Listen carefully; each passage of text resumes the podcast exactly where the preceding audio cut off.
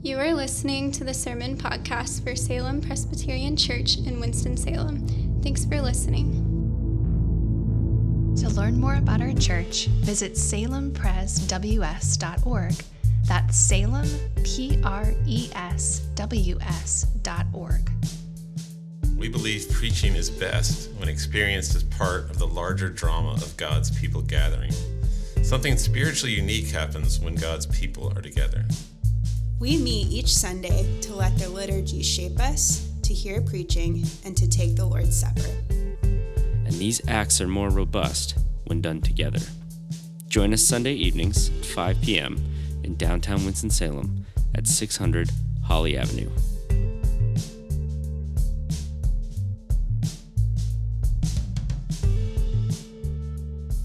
So we are coming to the end of our sermon series uh, on the patriarchs. This is our last one. And uh, we started in Genesis 12 with the call of Abraham and God's promise to bless Abraham. And uh, we end here, uh, surprisingly, without really the fulfillment of those blessings. Um, you know from Genesis 12 that God has told Abraham he's going to make a great nation of him, and this nation will be filled with riches. You see a little bit of that in the way that they bury the body of uh, Jacob and Joseph up in uh, the promised land, but you don't really see much of the blessings. In fact, you end Genesis in Egypt uh, in a bit of a scary place um, because essentially the brothers are down there. Jo- Joseph uh, is dying, Jacob has died. Uh, the Pharaoh, the next Pharaoh to come, is not going to know Joseph, and they realize they're in a bit of trouble. And so Joseph says to them at the very end of the story, uh, he says in verse 24, God will visit you. And that's really the key verse and the key word here is visitation. Uh, God, he says to the brothers, these are the, these are the 12 tribes of Israel. This is the nucleus of the nation of Israel, which Genesis is all about this nation of Israel. Uh, it's kind of the preview to Exodus because now this nation of Israel is down in, in Egypt. And in Exodus, God's going to have to visit them and liberate them out. And so this, this is about visitation uh, a visitation from God, this last chapter in Genesis. In Hebrews 11:22, the writer says, "By faith Joseph spoke about the Exodus when he talked about God visiting." And indeed in Exodus 4:21 it says the Lord visited Israel. So that's that's a very key word, visited in the story of the Exodus. Visited means God is going to swoop in, he's going to lift them out of Egypt like uh, on eagle's wings, he's going to bring them to the promised land through the desert, and he's going to settle them there uh, with all the blessings of Abraham. And so I want to look at this idea of uh, God's visitation. Because in many ways, this last phrase, uh, the last spoken words of Genesis 50, are the preview to the book of Exodus. So I want to look at God's visitation. And then, number two, the assurance that Joseph gives his brothers that indeed God will visit them, even though things look dark. So look at verse 26, the very end here. Uh, Joseph died at 110. They embalmed him and they put him in a coffin. So it's a bit of a, a dire ending. Uh, if you're an Israelite, you're a little nervous at this point because you know that Joseph was the vice president of Egypt. And once he dies, who knows what the Pharaoh's going to do? He's in a coffin now. And so he's got no chance of influencing the powers that be. And indeed, indeed, when you get to the book of Exodus, it says a new Pharaoh arose who did not know Joseph. And this new Pharaoh, he is very threatened by Israel because he sees that uh, even in Egypt, the promise to Abraham is working. And the Israelites are having tons of children. And the, it says the Hebrew women were vigorous, which means they were having lots of children and they were therefore gaining in wealth and power. And the Egyptians got very nervous about that, and the Pharaoh decided to carry out a genocide, kind of the original Holocaust, where he began to kill the firstborn of all the Israelites. And they eventually put them in slavery, and they started killing them. And that went on for 400 years. So before all of that happens, Joseph has already prophesied that God will come and eventually will visit them. He's going to liberate them. Again, verse 24 God will visit you at some point, He will bring you up out of this land to the promised land that He swore. And that's the blessings that God swore to Abraham, the, the land that He swore to Abraham, Isaac, and Jacob. So think about the word visitation. Um, I, I typed that in uh, Google, of course. It's, uh, it's a horror movie, as I expected. The Visitation. It's also the word that I just use when I've had these experiences with God, and a lot of you have told me that you've had them too, where you just really feel the presence of God actually physically, like you're shaking or you're sweating or your heart's racing or something like that. And I always refer to them as visitations. I don't know why, but I just think of God visiting me. But in the Bible, the, the word visitation or God visiting is used of a lot of characters. And it's always used of people who are in dire straits.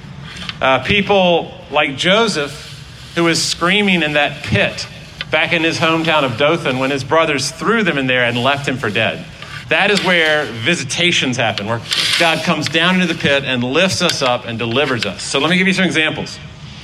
Sarah, the wife of Abraham, we saw this earlier this fall. She was barren, she was bitter with grief, she was angry with God. She was laughing sarcastically. And then it says in Genesis 21 1, the Lord visited Sarah, and Sarah conceived. That's uh, an example of what visitation means when God visits people. Uh, he lifts them up, He comes to them, He meets them in their dire straits, and He gives them life. Another example, Ruth. You know the story of Ruth.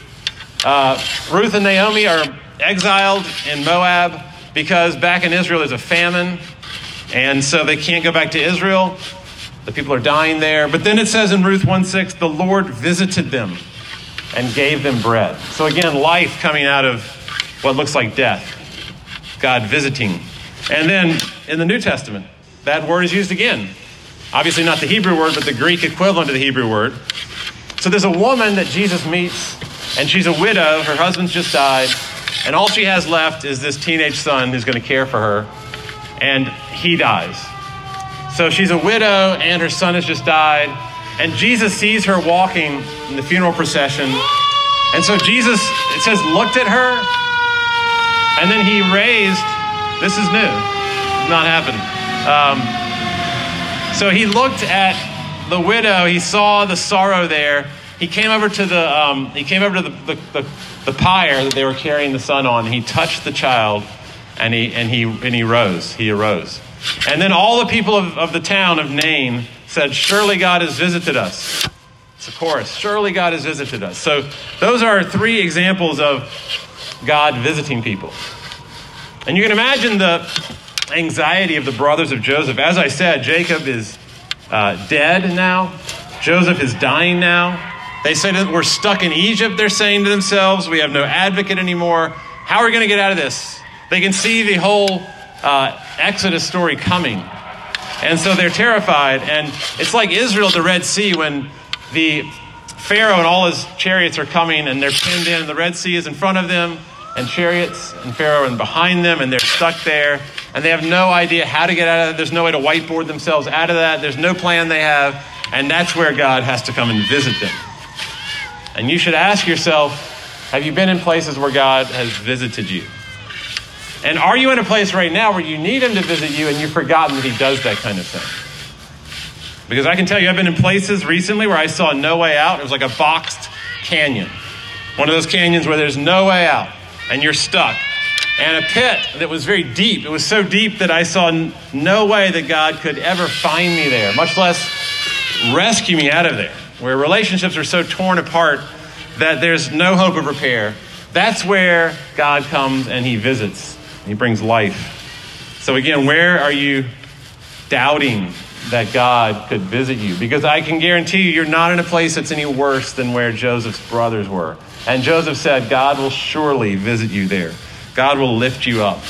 God will bring you out and he will give you life.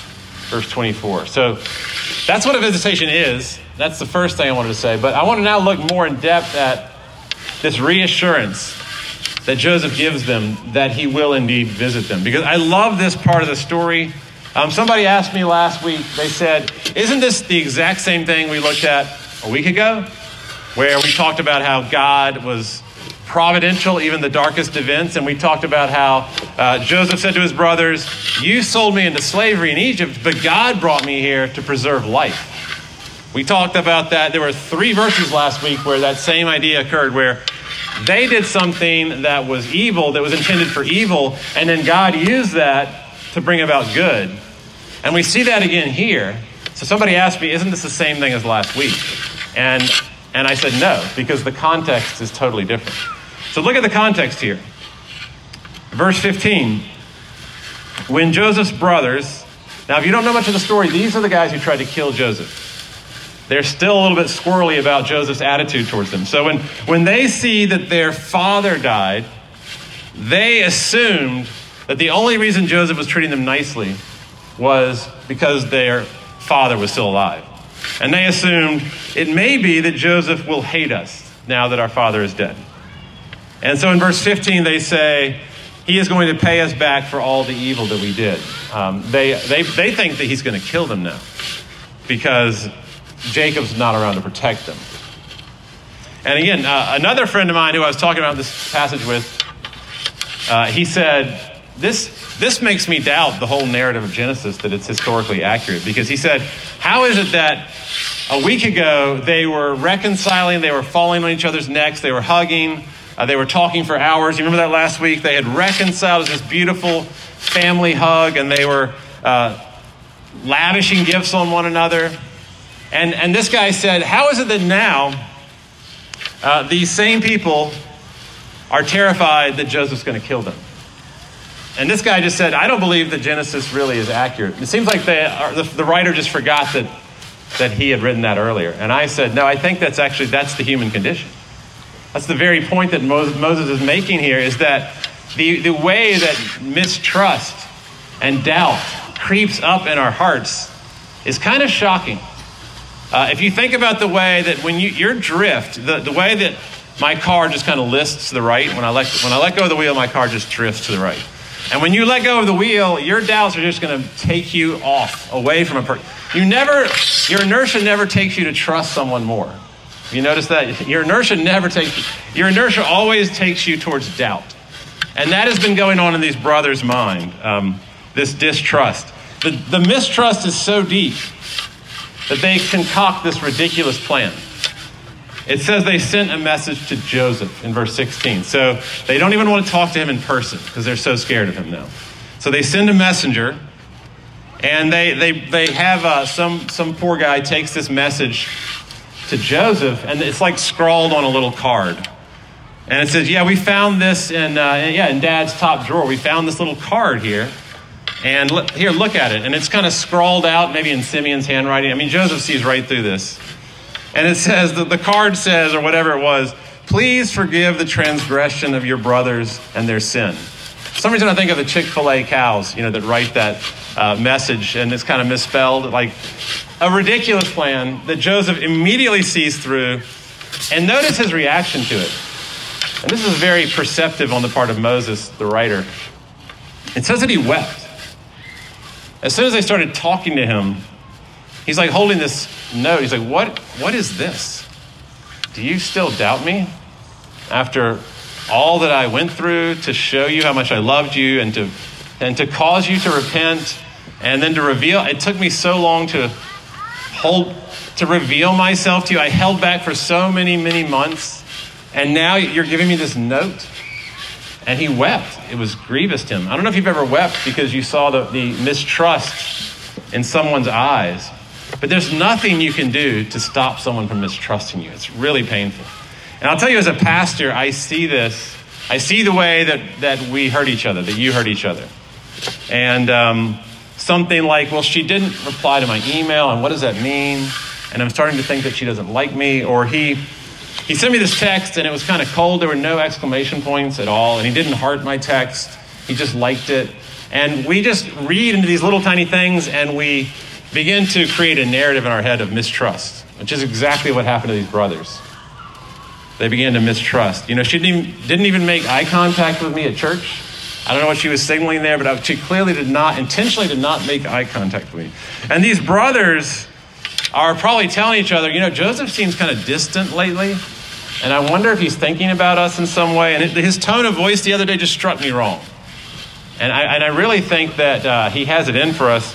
And he's been giving me this look lately that's just unnerving. And they begin to concoct this narrative that he wants to kill them. They started thinking the only reason he had not killed them was Jacob. And if you're Joseph, you're just like, how do I overcome this level of mistrust? Will my brothers, who I love, ever trust me? And so you have children where you just wonder, will they ever trust me? They just don't seem to ever trust me. And what can I do? How do you overcome mistrust? It's like some kind of malignant growth that will not stop, that just keeps coming back over and over and over again. And you try to heal it, and you apply healing to it, and it just keeps coming back, coming back, coming back. How do you overcome this mistrust? Well, I'll tell you what you don't do is you don't you don't frighten someone. You don't yell at them, I can't believe you won't trust me. Because that will only further deepen the mistrust. And you don't threaten them. If you don't trust me, I'm going to crush you. You know, that's not going to help the trust level at all. And so, what actually Joseph does is he, after he weeps, he gathers himself and he, verse 21, he comforted them and he spoke kindly to them. And I can tell you that if someone doesn't trust you and you find out they don't trust you, the only way that you're going to help is to speak kindly and to comfort them. Now, you've got to speak the truth. You've got to tell them there's no reason to mistrust me, but it's got to be done with this tone of voice where there's kindness, there's comfort there. And the speech that he gives, one, uh, one commentary said, this is the pinnacle of Old Testament faith. This is like the very essence of what it means to be an Old Testament saint. And what he tells them is, I imagine, what he told himself for all of those years in prison, all those years in Potiphar's house as a slave. He just kept telling himself, Do not fear, do not fear, do not fear. Why? Because there was constant fear just welling up in his heart. Always, always driven to anxiety and then not fearing. Don't fear, don't fear. So this is a hard won truth. This is not a, a, a pious platitude. But he says to them in verse 19, Don't be afraid. Again, kindly, with comfort. And then again, at the end, it's like a sandwich. He says, So do not fear. Do not fear, verse 19. Do not fear, verse 21.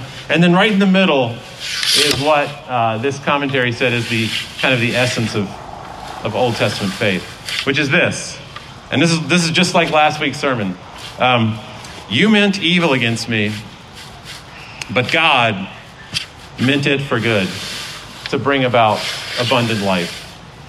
And you might think, well, I know other situations of evil that are worse than this situation of evil, and so God couldn't mean them for good. And I would just say back to you, I don't think so. I don't think you can think of a scenario of evil that's a whole lot worse than what Joseph went through. And so you can't take some example, some hypothetical of something that happened to you or a friend and say it's, it's more evil than that. And so God couldn't mean that for good. No, this is evil. Um, this is deep evil. And in the, in the Old Testament, the way that the saints perceived reality, the way that the Hebrew saints perceived reality was that God is in control of everything. And that whatever happens here, all the evil, God intends for good. And this goes all the way back to the very beginning of Genesis.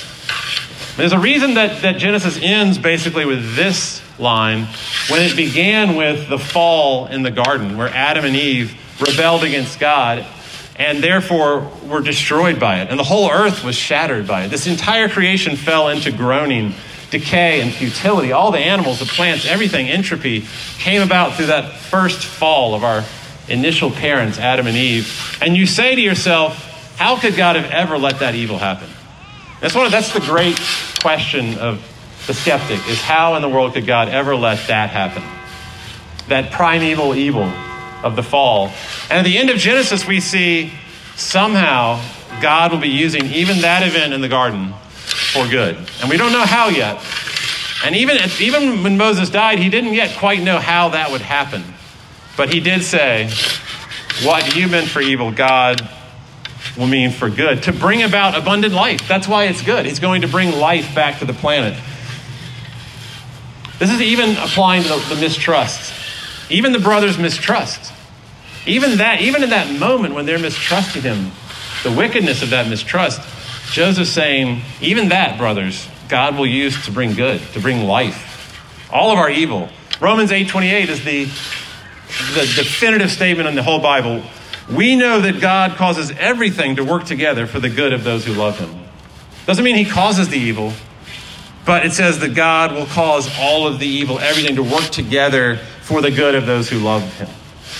So that's that's that's Genesis 50 20 in the New Testament, Romans 8 28. We know that God causes everything to work together for the good of those who love Him. Like I said last week, that doesn't mean we, we don't wail and weep and mourn. Remember what I said about the scream? You know, when Joseph just, he, he screamed so loud that the Pharaoh's household heard about it.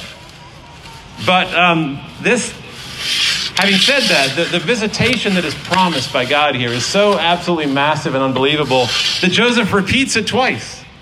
In verse 24, I'm about to die, but God will visit you. Long pause. They're looking at each other. They can't believe it. And Joseph's like, No, trust me, God will surely visit you.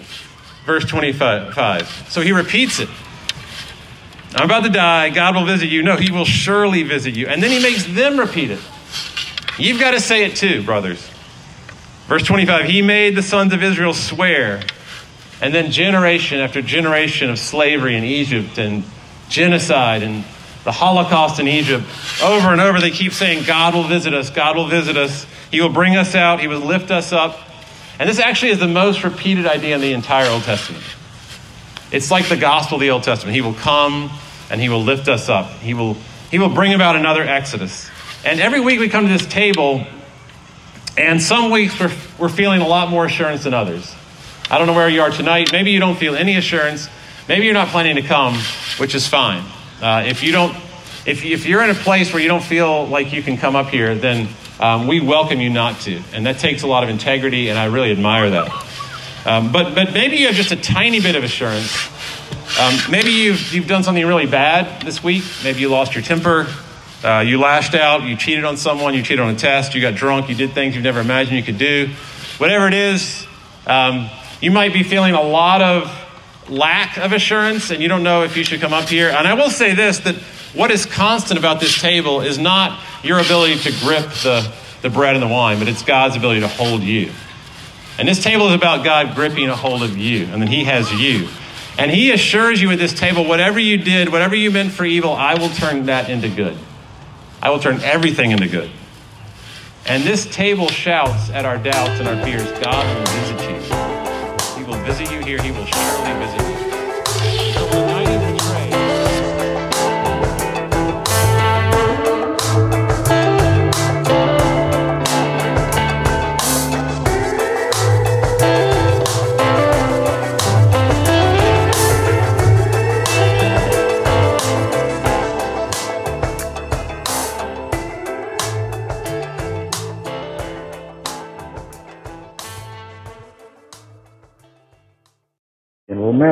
We love you, rascals.